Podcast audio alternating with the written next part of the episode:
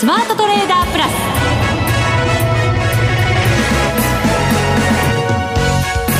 全国のリスナーの皆さんこんにちは。内田まさです。この時間はザ・スマートトレーダープラスをお送りしていきます。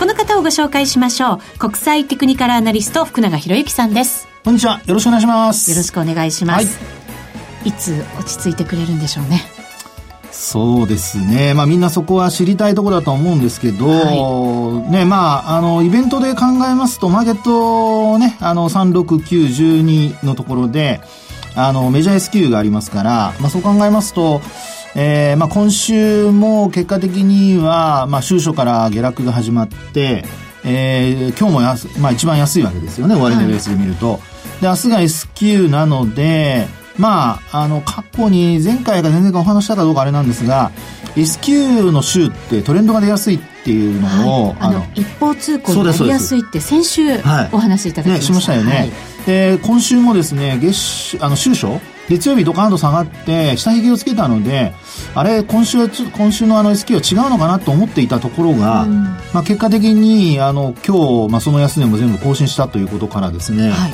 あのまあ、先週お話したようにやっぱりトレンドが出てるんですよね。で、もう本当にあの、アベノミクス始まってからっていうような形で見たり、あるいはまあ、前回お話したのは1年ちょっと前からのですね、お話をしたんですけど、S q に限ってみると、やっぱりその週トレンドが出やすくて、えー、ですのでまあ明日、あの S q 寄り付きの後、まあ、株価を戻せるかどうかわかんないんですが、はい、まあ、S q で、えー、一つ、その、まあ、出尽くしというか、あの、トレンド転換になる可能性は、まあ、これまでと比較すると、あの、メジャー S q っていうことに限ってみれば、あの、加速している時もあるんですけど、あの、結果的に高値安値のところでは、あの、反転していることが、あの、3回、えー、4回のうち3、えー、2回ですかね。半分なので、まあ、か、あの、母数が少ないですからね、基本的にあの、サンプルが少ないので、あんまり、あの、まあ、決め込むのはいけないとは思うんですが、まあ、今の内田さんの話のようにいつ頃ね下げ止まるかなっていうふうに考えると、まあ、一番近いところでは明日の SQ まあ終値でどうなるかっていうよりも翌週ですよね、うん、まあ、来週どうなるかっていうところで少しあのまあ明日はそういう意味ではちょっと転換点になる可能性があるかなっていうふうには思いますけどね。そうですね。はい。的には。そうですよね。そうですよね。はい。えー、この後のコーナーでも詳しく解説いただこうと思います。そして今週は、番組後半に月1ゲストマネックス証券チーフ外国株コンサルタント兼マネックスユニバーシティシニアフェローの岡本平八郎さんにご登場いただきます、はい、アメリカ株もね大変な下落になってますのでその通りです、えーはい、この辺り分析いただこうかなと思います。聞きたいですはい、はい、お楽しみに。それでは番組進めていきましょう。この番組を盛り上げていただくのはリスナーの皆様です。プラスになるトレーダーになるために必要なテクニック心構えなどを今日も身につけましょう。どうぞ最後まで番組にお付き合いください。この番組はマネックス証券の提供でお送りします。スマートトレーダー計画、よーい、ドンさあ、それでは引き続き福永さんにお話を伺っていきます。日経平均株価大引けは856円43銭安、18,559円63銭と19,000円を下回って大引けということになりました。下げ幅今年2番目の大きさだったということです。はい。はい、あのまあ、日経平均もさることながらトピックスもですね、大幅に、まあ、下落して終えてますので。はい。トピックスがマイナス57.24ポイント。ともに下落率は4%を超えていると。そうですね。はい。はい。まあ、非常に大きな下落にはなっているわけですよね。で、あの、まあ、あの、先ほどの内田さんの話で、いつ頃下げ止まるかっていう、その、まあ、テクニカル分析ではよくその、えー、時期。はい。それはあの、サイクルって言いますけども、まあ、時期のカウントをしたりだとか、まあ、あとは、あの、やっぱり値幅だとかですね、水準だとか、まあ、そういったところから、やはり下げの、まあ、目処だとか、あるいはいつ頃なのかっていうのを探ると。はい。で、あの、毎度申し上げておりますが、私はサイクル分析が得意ではないので、幅でいきますから、そうすると。ちょっとあまりあのね、えー、皆さんにあの、間違った、あの、答えと言いましょうか。まあ、答えになるかどうかわかんないんですけど、間違った、あのね、ね、えー、見方をお教えするとよくないので。サイクルって難しいですよね。そうなんですね。ねサイクルはね、値幅以上にやっぱ難しくて、うん、あの、まあ、私は得意ではないので、まあ、でもやるのはやるんですよ。自分であの、えー、まあ、サイクルを出したりとかするんですけど。大っぴらにはやらない。人にはちょっとお話、披露できるほどの、あの、技量にはなってない。いやいや、まあ、これも技量というところではないんですけども、まあ、それでですね、あの、やっぱり皆さんに一番、あの、まあ誰でもできると言ったらなんですけど、はい、まあ簡単にあの、下げ止まりの目処を探るのに、今日はあの、日経平均トピックス、それからあと、あの、為替もですね、うん、ちょっとお話ししたいと思うんですね。はい。はい。一旦ね、101円台までありましたからね。そこですね。えー、はい。で、あの、今お話ししましたように、その下げ止まりの目処を探るのに、えー、水準だとかそういったものは、まあ、いわゆるその節目だとかね、そういうふうに言われるところで、で、もう一つはやっぱりオーバーシュートの話ですね。行き過ぎ。行き過ぎですね。うん、で、あの、もう一つ、あの、言われるのは加熱感。うん、で、加熱感の逆でよく騰落レシオっていうのが出てくるんですけど、はい、あの、騰落レシオで70を割り込むと、あの、まあ、あ売られすぎだと。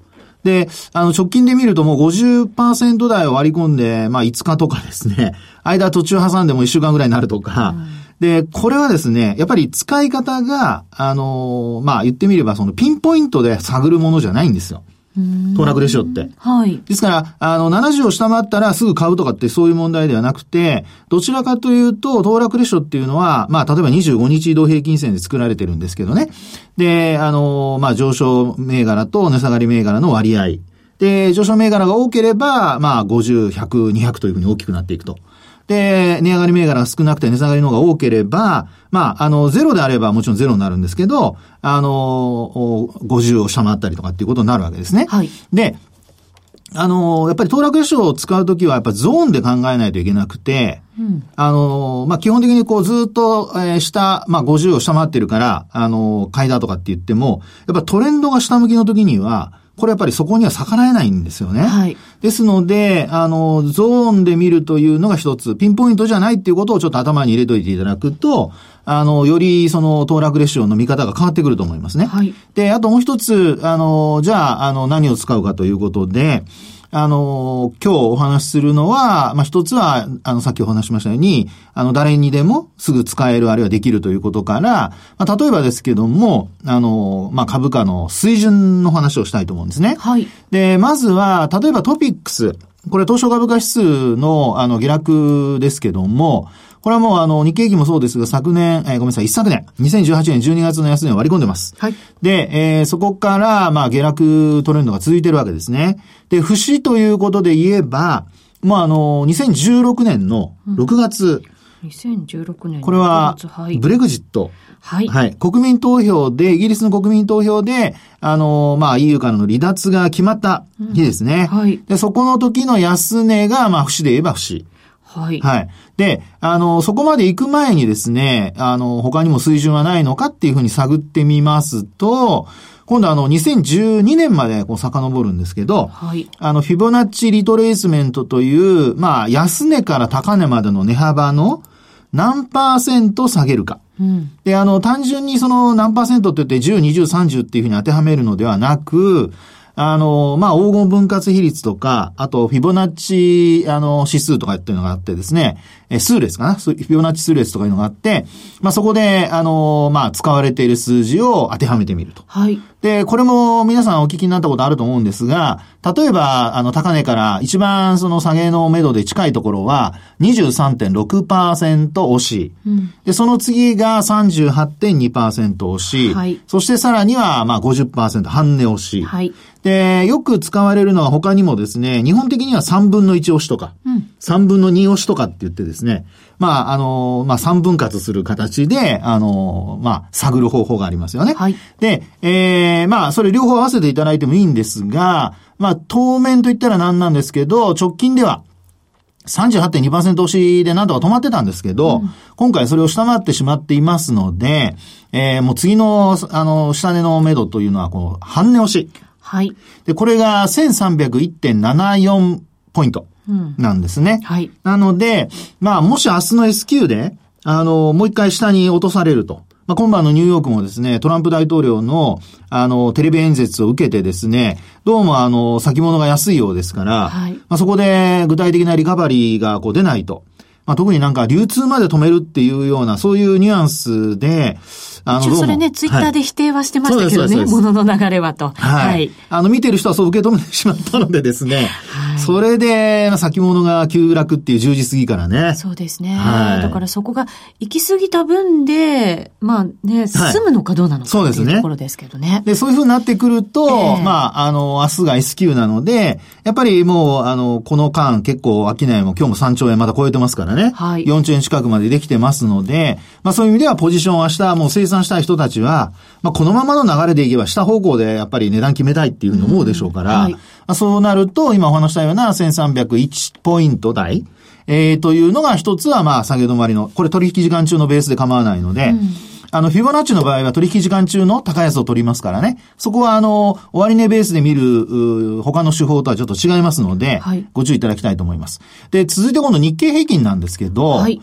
この日経平均株価について見るとですね、こちらは、あのー、同じようにですよ。えー、まあ、トピックスと同じように下げてはいるものの、水準は結構まだまだ高いんですよ。なので、えー、この場合はですね、さっきお話しした、その、まあ、えー、ブレグジットのとこですかね。うん、まあ、あの、そこから見て、あの、見てみると、えー、61.8%押しの水準というのは実は今日のほぼ安値。はい。はい。まあ、特に終値ですかね。えー、終値が559円。そして、あの、フィボナッチの61.8%押し。これはあの、ブレグジットのところから2018年ですね。2018年の10月高値までの押し。えー、これがですね、えっと、18,525円。はい。ですので、まあ、このあたりが一つは、あの、今日、ザラバ中にも突破してますので、えー、ポイントになるのではないかってところです。うん、で、そこでですね、続いてですね、ちょっともう一つ。はい。あの、チェックして見てみたいのがあるんですけど、これはあの、ドル円にもちょっと共通する見方でですね。ドル円に、はい。はい。あの、さっきほら、加熱感っていうところで見ると、あの、えー、騰落レシオの話をしましたよね。はい。で、あれはゾーンで見るという話をしましたが、あの、加熱感っていうので、例えば、その、ボリンジャーバンド。うん。これはですね、あの、えー、標準偏差から作られた、あの、まあ、バンドの幅ですね。はい。で、これは確率論に基づいて、まあ、統計上で作られてますので、まあ、そういう意味では、あの、通常株の世界でも私、プラス2、マイナス2シグマを使うことがほとんどで、あと、為替ですと、プラスマイナス3シグマの話をすることが多いんですよね。で、そこで、あの、日経平均株価の、あの、えっと、これ、月足のですね、えー、9ヶ月なんかの、あの、ボリンジャーバンドを見てほしいんです。はい。はい。で、私、あの、まあ、このテクニカル分析で使うときに、えー、例えば、日足は25日、うん、そして株の場合ですよ。で、あと、あの、週足の場合は26週。で、あの、月足の場合はこれ9ヶ月を使ってるんですね。はい。で、ボリンジャーも確かこの値を使ってるかと思うんですけど、で、これで見ると、実はもう今日の値で、マイナス3シグマに到達してるんですよ。うん、マイナス3シグマが18,225円。あ、はい、ごめんなさい。ちょっと届いてないですね。失礼しました。ちょこっとそうですね。はい。はい。なので、まあ、あの、これ過去ですね、統計上、アベノミクスが始まってから、マイナス3シグマに到達したのが、えー、1回、2回。はい。はい。で、押し返され、えー、っと、3回ですかね。で、押し返されたのが2回。うん。で、今回も、このマイナス3シグマ、オーバーシュートして上回ってくると。えー、そこから、もし下げ止まって戻されるようであれば、これあの、戻された場合には例外なく戻ってるんですよね。うん、なので、えー、日経平均株価のこの月足のマイナス3シグマを仮に、えー、S q で、まあ、下回って、で、そのまま終えたとしても、その後、あの、株価が戻すようであれば、うん、一旦、その、底入れの可能性が出てくるのではないかと。はい。で、同じく、今度ドル円なんですけどね。はい。ドル円の冷やしもちょっとご覧いただきたいんですけど、これはですね、今度は、ボリンジャーバンド、これ20日です。うん、で、あと、あの、プラスマイナス3シグマで見てみると、これもですね、あの、101円で、あの、冒頭、内田さんから話があったじゃないですか。あの時に、マイナス3シグマを超えてるんですね。はい。で、過去も何度かお話していると思うんですが、ドル円の場合、マイナス3シグマに到達した後の価格が、あ下髭をつけて戻すようなケースでは、例外なくこれもですね、一旦底入れしてるんですよ。はい。なので、もちろんあのトレンドが変わらなければ別なんですけどね。で、変わるためには何が必要かというと、マイナス3とかマイナス2シグマが下向きから横ばいに変わることが重要なんですね。はい。で、安値を更新しないっていうことが、まあそこに加わってくるわけですけど、あの、別に高値で戻らなくても、価格が戻っていかなくても、ボリンジャーバンドのマイナス3とかマイナス2シグマが下向きから横ばいや上向きに転じてくると、これ一旦底入れの兆しということになりますので、はい、えー、そういうところがですね、もう今、あの、株にも、あるいはドル円にも見え始めてますので、まあそういう意味では、明日の S q を経過、通過したところで、まあ、どういうふうになるか、うん、ちょっと皆さん、えー、見ていただくと、はい、まあ、来週以降にかけてもですね、えー、いろいろ参考にしていただけるのではないかというところでございます。はい、わかりました。はい、えー、さて、先週お知らせしました、福永さんが監修した株式手帳2020、はい、えー、番組からですね、5冊、はい、リスナーの皆様にプレゼントしますよというお知らせを合わせてさせていただきました。はい、今日がですね、その応募の締め切りということになりますので、でございます、皆様。はい、ぜひ皆さん急いでご応募いただきたいと思います。はい、たくさんのご応募お待ちしております。お待ちしております。でも5人しか当たりませんけどごめんなさい。はい。以上、スマートトレーダー計画用意ドンでした。日本株投資をお楽しみの皆様。今注目のアメリカへ投資してみませんか？米国株に興味はあるけれど、なんだか難しそうだなと思っている方。実はそうではありません。米国株は1株から購入可能。株価は100米ドル以下のものもあり、1万円程度の投資で、あなたも米国企業の株主になれます。少ない金額から投資でき、始めやすいのが米国株の特徴なんです。多くの企業では配当は3ヶ月ごとに支払われるので、配当金をもらえる楽しみもあります。日本でもサービス展開するアメリカ企業は多く、日本人にも身近になっていることで、米国株投資を始める方が増えています。マネックス証券の米国株取引手数料は税抜き0.45%で、最低取引手数料は無料。買い付け時の為替手数料も2020年3月末日まで無料です。なお、買い付け時の為替手数料については4月に見直しする予定です。マネックス証券の米国株は特定口座にも対応しており、3500銘柄以上の取扱銘柄をスマートフォンアプリでも取引が可能です。さらに、マネックス証券では、税抜きの取引手数料を最大3万円までキャッシュバックする、米国株取引デビュー応援を実施中。マネックス証券なら、取引手数料実質0円で米国株投資を始められます。米国株なら、マネックス証券。今すぐ、マネックス証券、米国株で検索。米国株式及び米国 ETF、リート、予託証券、受益証券発行信託の受益証券などの売買では、株価などの価格の変動、外国為替相場の変動など、または発行者などの信用状況の悪化などにより元本損失が生じることがあります。お取引の際は必ず契約締結前交付書面などを十分にお読みください。マネックス証券株式会社、金融商品取引業者、関東財務局長、金商第165号。スマートトレーダープラス。今週のハイライト。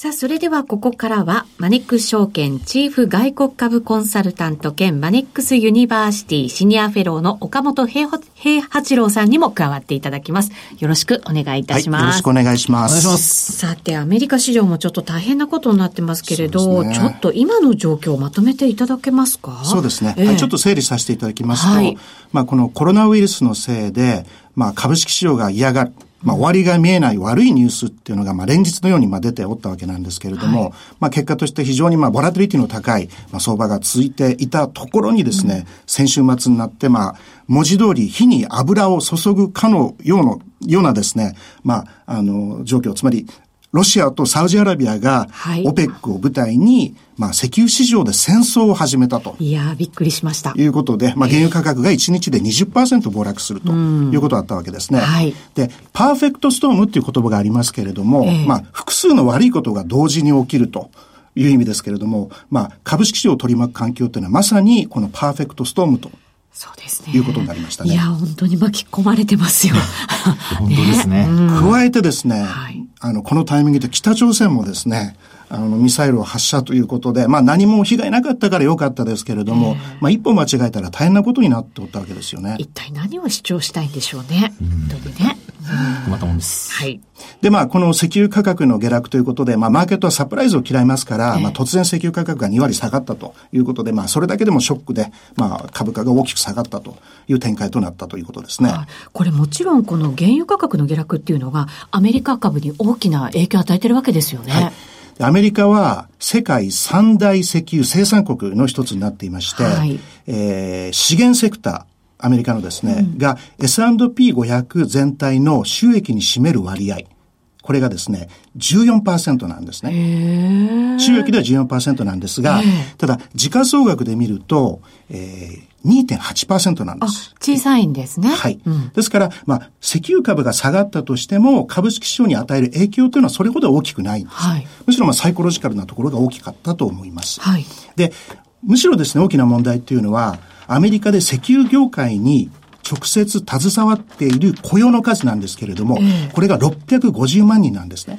これはやっぱ多いんですよね。そうですね。それだけではなくて間接的に関わっている方もいらっしゃいますんで、んまあ、あの、はるかにそれを上回る数字になってくると思います。ですから雇用といった意味では、えー、影響は小さくないということだと思います。そうですね。まだいい水準保ってますけど、はい、ここから影響が出てくるということも頭の中に入れておかなきゃいけないということになりますよね。うん、そうですね。で、この石油価格の下げですけれど、はい、クレジットマーケットの方にも影響してるんですか？そうですね。あの、クレジットマーケットの中でですね、社債、特にあの、格付けの低い、いわゆるジャンクボンドのところなんですけれども、はい、まあ、信用のある財務省証券と違いまして、このジャンクボンドっていうのは株の動きにリンクしております。はい、で、ジャンクボンドの ETF があるんですけれども、これ iShares iBox 高利回り債 ETF と呼ばれてます。うん、要は、高利回り債券の指標に、の動きにまあリンクするものなんですけれども、はい、以下が HYG なんですけど、で、これはあのまあ、アメリカの金利が下がり、財務省証券が上昇している局面で、このジャンクボンドの ETF はまあ10%ぐらいあの下落してるんですね。はい。で、この ETF の中に資源セクターがですね、約5%を占めておりまして、で、えっ、と、一つ例なんですけれども、この一つ、一銘柄、えー、これはテキサス州の西部、パーミアン盆地という、要はあの、シェールオイルが取れる地域なんですけれども、はい、で、ここであの、石油ガスの探索生産を行っております WPX エネジーという会社があります。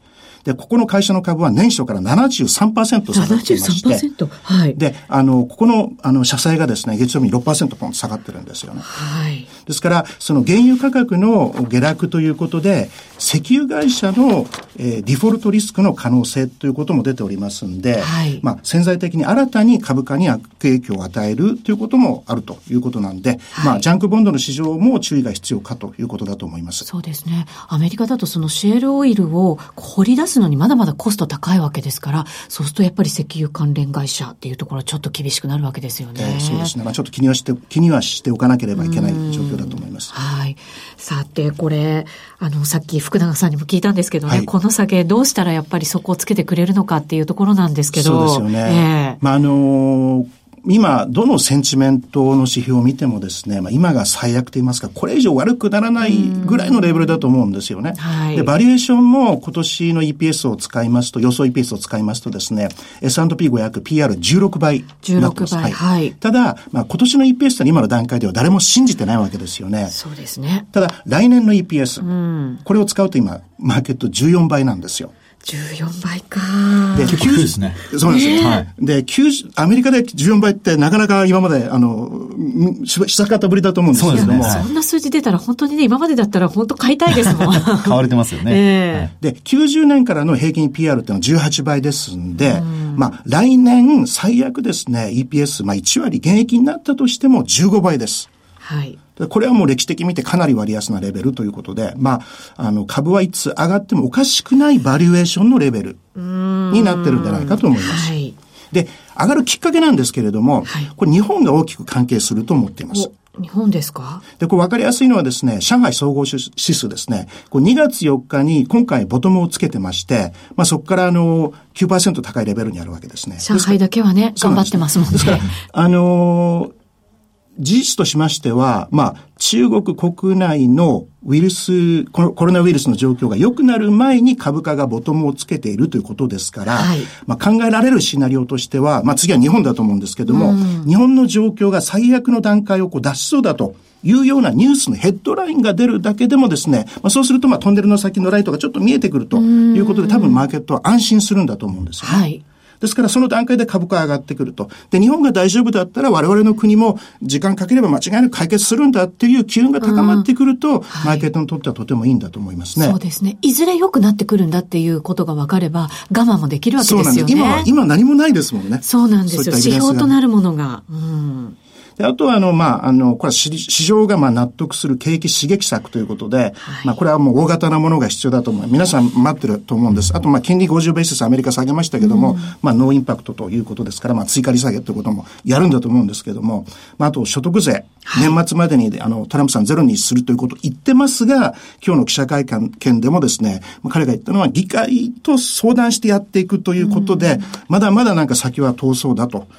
いうことで、まあ、このあたりの進展を期待したいなと思います。そうですね。これでも、アメリカだって第一優先でやってくるわけですよね。そうですよね。というか、アメリカ頼みじゃなくて、日本ももっともっとね、頑張らなきゃ本当はいけないわけですけどね。確かに。うん。まあ、日本がね、あの、先頭、まあ、さっきの話じゃないですけど、まあ、一応感染のね、あの、スピードで言うと、日本の方がアメリカよりも早くて、で、数は、まあ、あんまり増えてはないけども、減ってもないという、はい、まあ、そういう中で一つね、巧妙がさせばっていうところがありますよね、本当ね。はい、そうですね。はい、さて、これアメリカ市場だと、4月の半ばからもう、決算発表が、ね、始まるんですよね。で、それに向けまして、あの、企業のプロフィットモーニングが出てくると思うんですね。はい。で、それで、まあ、収益の下方修正、まあ、すでに起きていますけれども、追加で起きる可能性もあると思いますね。